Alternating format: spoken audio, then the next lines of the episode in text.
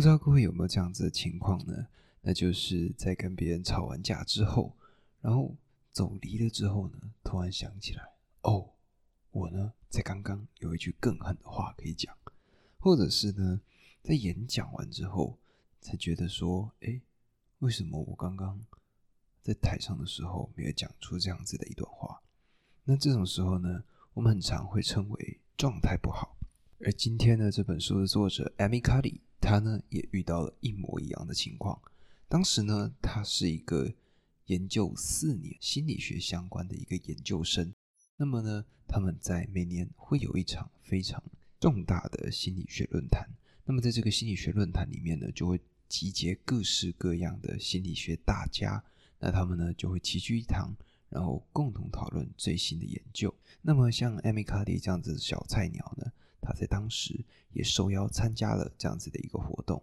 那么我们呢，如果在遇到教授的时候，我们应该要怎么样去介绍自己呢？这个呢，就是 Amy Cuddy 他在书中所提到的电梯简报。什么是电梯简报呢？也就是在搭电梯从一楼到达他们的这个会场的这个区间里面，短短的可能三十到五十秒这个期间，这些研究生呢就要将他们的研究成果透过这么简短的时间里面讲述给这些教授听。那么 Amy Cuddy 呢，他当时在面对到这样子的情况的时候是非常非常的惨的。怎么说呢？他当时看着这些教授们一直吞口水，心跳加速，然后一直说呃这个那个诶我结果呢就这样子，电梯到达了指定的楼层，他们呢步出了会场。他根本没有介绍到他的相关研究。里面其中一位教授呢，甚至在走出来之后，回过身跟他说道：“这是我这辈子听过最烂的电梯简报。”那么这个现象称之为什么呢？这个现象称之为电梯楼梯的畸零。那楼梯的畸零是怎么来的呢？楼梯的畸零呢，就是狄德罗一位非常著名的百科全书的编纂家狄德罗，他呢当时在一场宴会上跟别人呢有了一场非常激烈的辩论，但是呢他呢在这个激烈的辩论中不在状态内，所以呢最后他就讲输了。那么呢他在离开的时候，站在这个楼梯的顶端，他突然想到了当初他应该要怎么去辩驳，但是呢一切都已经为时已晚，来不及了。而这个就是这本书《姿势决定你是谁》的一个开端。为什么我们会有气场、状态这样子的分辨呢？那么我们又要怎么样来让我们的气场、状态可以调试出来，让大家知道说我们到底是什么样的一个状态？那么就来介绍一下这本书。这本书呢叫做《姿势决定你是谁》。那么这本书呢，其实原先呢是从一个国外的一个著名的演讲的一个论坛叫做 TED Talk， 它的这个 TED Talk 里面呢讲了一个将近二十一分钟的一个演讲。那这个演讲里面呢，它提到了 human posture， 也就是人体的姿势会对于我们的身体会有什么样的变化。那短短二十一分钟的这个介绍呢，可以说是轰动全世界。那现在我如果去看的话，呃， 二零一二年所拍摄的这部片到现在已经有大概两千四百万的点阅率了。那么这部作品呢也被称为是 TED Talk 第二卖座的一部影片。那这位主讲者 Amy Cuddy， 他呢在讲完了这个演讲之后呢，由于收到了太多的反馈，他呢就决定将他书中所研究出来的这些东西写成一本书，也就是现在我向你们介绍的《姿势决定你是谁》。那么好，我们刚刚呢讲到这个不在状态中，也就是所谓的楼梯的畸零，它到底是什么样的状态呢？也就是我们其实并不在那个当下。有些时候呢，我们很常会被人家讲到说，哎，不要一心二用，比如说吃饭的时候不要看电视，或者是不要在写作业的时候想着玩乐。其实呢，这个就是所谓的在当下这样子的一个状态。那么呢，在中国或者说亚洲这边的用语呢，其实在当下的状态它是有一个专有名词的，叫做正念。那么有一本书叫做《正念的力量》，未来呢我呢也会带给大家，跟各位分享这本《正念的力量》。那么正念的力量呢，就是一种我们在当下的一个情况。那么这个呢，就让我讲到一个奥运会上面的一个故事。那么在奥运会呢，曾经有一个一百一十公尺的跨栏项目上，那么当时第四跑道，也就是基本上最快的那个跑道的人呢，他呢原先跑在领先的位置，但是呢他却在最后一刻因为跨栏的失误跌倒了。那跌倒了之后呢，就因此失去了这个金牌的荣耀。那么当时后来呢，记者就跑去问他说，诶，为什么你平常训练了这么多次，但是你会在这之中跌倒呢？这位跨栏选手呢，他则是这样子回答到的。他说呢，他在最后跨那几个栏的那个瞬间，他脑海里面突然来了一个念头，就是我这个栏我跨的可以再更好一点点。但也就是因为在那样子的一个状态下，他就失误了。为什么这么说呢？其实就是肌肉记忆的关系。你想想，这些厉害的跨栏选手，这些职业的运动员，他们是受过了成千上万次的训练，才有机会站在这个舞台上。所以呢，他们的表现，其实他们只要真心的投入在比赛当中就好。但是当他们如果出现了抽离的情况，那么就会出现失误的可能。而这个呢，例如说还有其他的例子，像是一些知名的足球员，前阵子不是世界杯吗？在罚球这个阶段，什么是罚球呢？也就是当两队在平分的情况下呢，将会在足球的门框前面进行罚球，也就是足球员与守门员的一对一决斗。那这种时候呢，其实足球员他们也都是受过成千上万次的训练的，所以呢，他们在这样踢球的这个瞬间，可以说是像喝水一样轻松的。但是呢，他们却会因为想太多，最终没有踢进去。所以呢，这个就是正念所带给我们的影响。正念这种在当下的这个状态，就是 Amy Cuddy 所研究的，也就是为什么我们人会不在状态之中呢？这个正念就是一个很好的答案。那么我们要如何保持正念，或者说保持状态呢？各位开心的时候是不是会笑呢？那么有没有想过返回来？我们大部分的人呢，都认为是因为有情绪我们才会有动作。举例来说，例如说我们看闪电波特，也就是一百公尺跑九秒多的那个一米九一的超级厉害的牙买加选手，他跑向终点线的时候，他都是做什么？他都是将双手举向空中。而甚至呢，你去看一些其他的运动员，其他的各式各样的赛事，我们开心的时候，其实呢，我们都是会有这种张开的姿势的。那么这个时候 Amy Cuddy 他就想啊，如果心情可以影响到我们的肢体动作的话，那么肢体动作可不可以去影响到我们的身体状态呢？那么后来呢，这个研究就开始进行了。那么各位呢，如果身边有一支笔、一支吸管或一支筷子的话，可以来跟我做一个这样子的实验。也就是呢，拿一支笔跟筷子，或者是刚刚所说的吸管，把它咬在你的嘴巴上，然后静止两分钟，看看会有什么样的变化。那我们撇除呢，口水可能会流出来这样子的一个情况，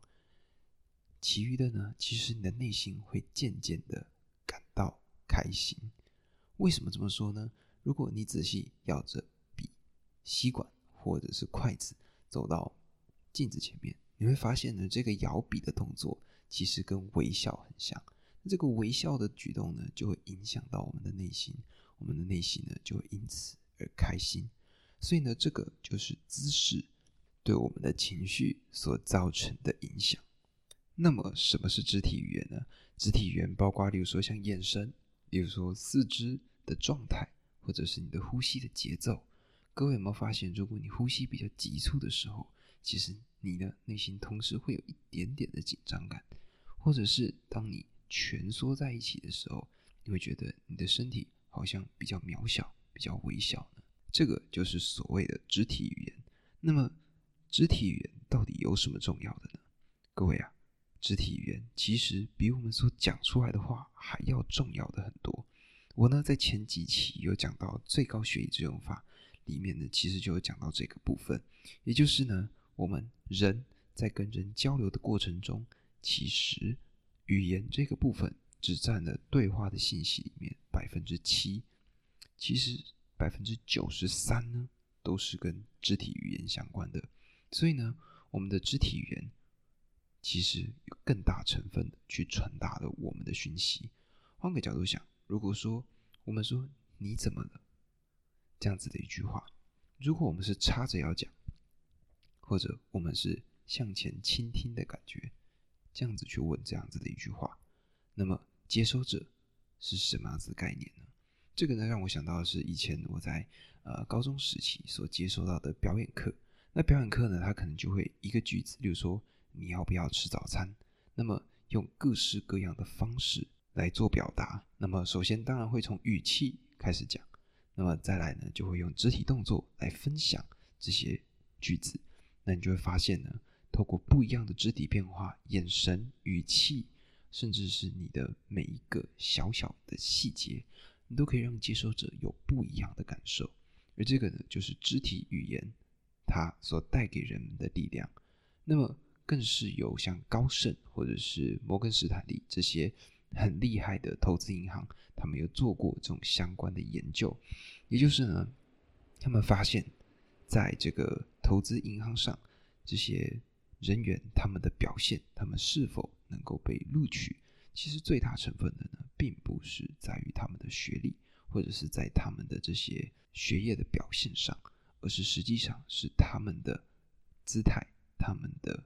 态度、他们给人的感受、他们的谈吐。如果这些主管呢，在这个过程里面感受到这个人的气场的时候，大部分这些人都是更高的机会会得到升迁的。因为这些人呢，他们相对应的让人家感觉更有气场。举个例子来说，不知道各位有没有看过 Cillian Murphy 所主演的《浴血黑帮》。那《浴血黑帮》翻成英文呢叫做 Peaky Blinders。 那他们呢在讲述的是英国的帮派如何从原先一个默默无闻的一个小帮派，变成了可以说是统治整个英国地下的一个帝国。那么在里面呢，饰演老大的那个 Cillian Murphy， 他呢在走路的仪态上，还有让人家感受到他在抽烟的这个过程中，所有人呢都可以感受到他在举手投足之间的气场。所以气场跟状态这件事情到底是怎么来的呢？书中给了我一个非常特别的启发。那么这个气场它呢其实是两个因素所造成的，一个呢是所谓的高固酮，另外一个呢，这是所谓的皮质醇。那么高固酮在做什么呢？高固酮被视为主导荷尔蒙，或者是决断荷尔蒙，它跟主导性的行为相关。这个呢，在人类啊，或者黑猩猩，甚至是鱼身上都是如此，并且呢，它会反映出个体的地位还有权力变化。那么高地位的个体呢，例如说我有社会权力的人啊，首领啊，这些人他们倾向有较高的高固酮，例如说史丹佛教授罗伯特·萨博斯基在他所做的狒狒的研究中，他发现说，当有机会提升阶层地位以及可能取得最高等级的时候，高烷酮也就是高固酮，他的激素比较高的人，他们比其余的个体更容易投入竞争、地位竞逐的这种行为。而地位呢跟高固酮的关系可以说是互相的去影响的。较高的这个高烷酮呢，不仅可以预测个体渴望跃升高位，登上高位的人呢，也会提高个体的高固酮的分泌，取得地位，高固酮就会增加了。那么相反的，这个皮质醇呢，它被称为压力荷尔蒙。那皮质醇呢，它是隐藏在我们的肾上腺皮质当中的。用来因应的呢是生理上的压力源，例如说像追赶火车啊，或者是心理的压力，例如说升迁的烦恼，或者是课业的这些压力之类的。那么它主要的功能呢是用来增加血糖，以及帮助代谢脂肪、蛋白质还有碳水化合物的方式，用来提高能量。它呢也能协助降低其他系统，包括消化系统啊，或者是免疫系统啊。皮质醇呢在早晨会增加分泌，促使你起床，下午呢就会降低水平，而且呢像高固酮一样，它呢也会影响我们心理状态跟行为，增强我们对威胁的感受，让我们呢回避挑战的信息。所以呢，如果今天是皮质醇低，但是高固酮高，我们的气场就会展现给别人。那么相反的，如果今天是皮质醇高，然后我们的高固酮低的话，那么我们呢就会显起来比较没有那种感受。那如果两者都高呢，那这种呢就是什么神经质。为什么这么说呢？例如说像贾博士这样子的人，他们呢同时具有这种领导气质，但同时呢又很孤猫，那这种人呢就是这样子的一个存在。所以呢，如果我们要拥有这个气场，我们呢就必须要拥有好的高质量的高固酮，那同时呢我们要降低我们的皮质醇。那么像这种案例呢，我们在哪里可以看得到？不知道各位有没有看过二零一二年的时候吧，美国奥运，他们呢美国男篮去参加了奥运。那因为我本身呢是一个 N B A 球迷，所以呢其实我蛮常看 N B A 球星的。那么奥运呢又是一个聚集美国所有巨星篮球巨星的地方，所以呢可以说每次的奥运会呢我都会很认真的看。那么在当年美国男篮，也就是梦之队，他们呢对上了纽西兰队。那么其实呢刚开场的时候呢，我呢其实也没有想太多，就觉得说反正基本上梦之队呢一定是一路碾压的。但是呢在这场比赛里面出现了一个小小的插曲。那么呢就是在这个开场的时候，纽西兰的这些群众，这些、嗯、篮球员，他们呢就播放了一段音乐。那这个音乐呢可以说是非常振奋人心的。然后呢这些球员他们就站上了球场，然后呢开始拍胸脯吐舌头，然后把自己的手张到非常非常的大，那么瞪大眼睛用力的瞪着对面的美国队的梦之队的球员。那么当时呢有拍到这样子的画面，也就是呢里面有一个非常厉害的球星，名字呢叫做 James Harden，他呢在看到了这样子战舞的表演之后呢，整个人可以说是被惊呆了。那么像这种战舞的表现呢，其实是原先纽西兰毛利人他们呢在比赛之前或者是在打仗之前会做的一个活动，也就是透过大张大合的方式让自己来到一个状态之中，透过这样子的做法让自己变得更加的在战斗的这个状态里面。那么呢这个就带到了最重要的一个步骤，也就是我们到底要怎么样来让我们的状态进入到我们适合的情形当中呢？那么这个呢其实在书中大概两百六十五页这个地方有很仔细的介绍，我们应该要怎么样摆出一个合适的姿势，让我们感受到有权利。那么在书中呢他们用了一个专有名词来显示这个姿势，叫做高能量姿势。那这些高能量姿势呢，例如说神力女超人。那神力女超人这个姿势呢，也就是各位如果你们去看神力女超人，她呢可能会双手叉腰，两脚打开，抬头挺胸，然后下巴微微的上扬，像这样子的姿势，我们呢在旁边的人看会觉得说，哦，这有一点显摆。但是呢这种姿势它呢就是因为有这种有权力的感觉，会让人家觉得说，哦，她更有一点气场。那除此之外呢，他还提供了四个不一样的姿势，例如说呢，把脚跨到一个桌子或椅子上。那么不知道各位有没有常看电影？在电影中呢，那些比较自大，然后比较有权力的角色呢，他们很常会做这样子的动作。例如说，像《华尔街之狼》这部作品，他的主角 Jordan Belfort， 他呢在电影中有些时候在计算或者在啊。嗯显摆的时候，他会将两只脚跨在这个桌子上。其实呢，这个就是一种高能量姿势的展现。或者说呢，你们有没有看过像是在呃军事电影当中，有些上将或者有些将军，他们的这些指挥官在指挥的时候呢，他们可能会围绕在一张桌子上，然后呢，这个指挥官呢，他会两只手撑在这个桌子上，然后跟各位发号施令。那么他还有其他两个姿势，第四个姿势呢，就是说他呢将一只手靠在旁边，然后呢两只脚打开来。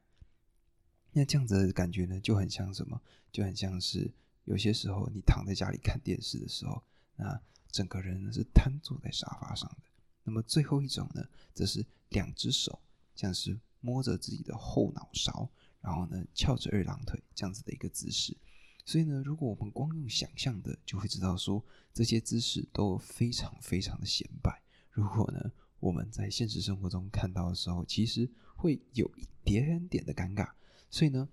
这种姿势呢，其实是做给自己看，而不是做给别人看的。我们呢，如果以后要面对到面试的场合，或者是各式各样，我们比如说要上台表演，或者说我们呢要准备经历一场重大的事情的时候，那么在这之前呢，我们偷偷躲到厕所里面，花一分钟到两分钟的时间，我们呢就摆出这样子的姿势，然后呢静待两到三分钟，然后从这里面走出来。这个时候你会渐渐的感受到自己的气场，渐渐的再回来。那么这个呢，就是姿势决定你是谁，它里面最重要最重要的一个部分。那么当然书中还有很多的小细节，我也希望如果可以的话，大家可以去翻翻看这本书里面到底在跟我们说些什么。那么里面呢，令我意外的其实是关于滑手机这件事情。那么随着科技的发展呢，其实现在已经来到了一个人手一机的时代了。那么手机为什么会这么的影响我们呢？各位如果有在捷运上，或者说在公车上，或者在路上吃饭的时候看到那些滑手机的人，你们会发现滑手机的人他们姿势长什么样子，基本上都是长长的伸着一个脖子，然后大拇指或者是食指放在手机的屏幕上，一直滑一直滑一直滑。那么像这样子的姿势呢，其实就是所谓的低能量姿势。为什么呢？你想想看，我们如果伸长着脖子这样子的一个动作，闭着眼睛想一下，你就会发现它其实跟驼背很像。那驼背它就是尽量的去缩小我们在空间中的感受，而这个做法呢，就会让我们的存在感变得越来越小。所以为什么我们有些时候看到别人在滑手机的时候，或者长辈看到我们在滑手机的时候，会觉得嗯这样子不好？其实呢，最主要的原因就在于此，就在于说你的动作太过于的让自己的身体去受力了。那么书中呢，他是这样讲到的，他说头的平均重量呢大概是十二磅，那换成公斤数呢是 五点四公斤，而这个呢我们而这是我们头部平整的位于我们肩部上方的状态，也就是当你站直然后微缩你的下巴这样子的一个状态。但是呢，如果我们呢把我们的脖子稍微的往前倾，倾大概大约六十度的状态使用手机，那我们的头的重量呢就会从原先的 五点四公斤变成 二十七点二公斤。而年轻的我们呢，在做这件事情的时候，因为我们的肌力比较好，然后呢我们身体恢复性比较强，所以呢我们并不会感觉到这有什么不妥的地方。但是呢，随着你的年纪慢慢增长，你的肌力开始有点衰退之后，如果你是骨头跟骨头在硬撑这样子的重量，那么就会出现脖子有骨刺的情况。那么我们应该怎么做才能够正确的滑手机呢？各位想象一下，用你的左手把它放到你右手的腋下这个位置，然后呢再来坐直之后，把你的手机放在你的脸前大概大概三十公分的距离。那这样子的一个做法呢，像什么？像是如果各位有看过文关公像，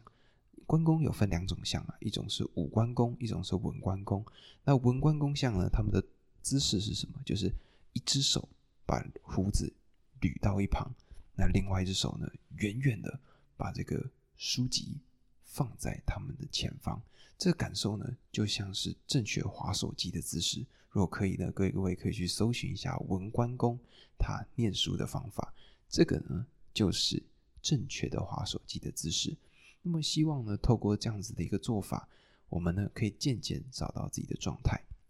那么呢这个也会延伸到其他的书，那么这也是我近期会跟各位做介绍的，有一本书叫做《生存的十二条法则》，那这本书呢是由一个美国著名的心理学家，名字叫做 Jordan Peterson 他所写的。那他呢在第一章里面就提到了一个类似的概念，叫做抬头挺胸。那么这本书呢我也会在近期介绍给大家。那么今天呢介绍这本书最重要的就是希望各位可以透过这么简单的一个小方法，让我们在生活中变得更加有自信，更加有气场，更加有状态，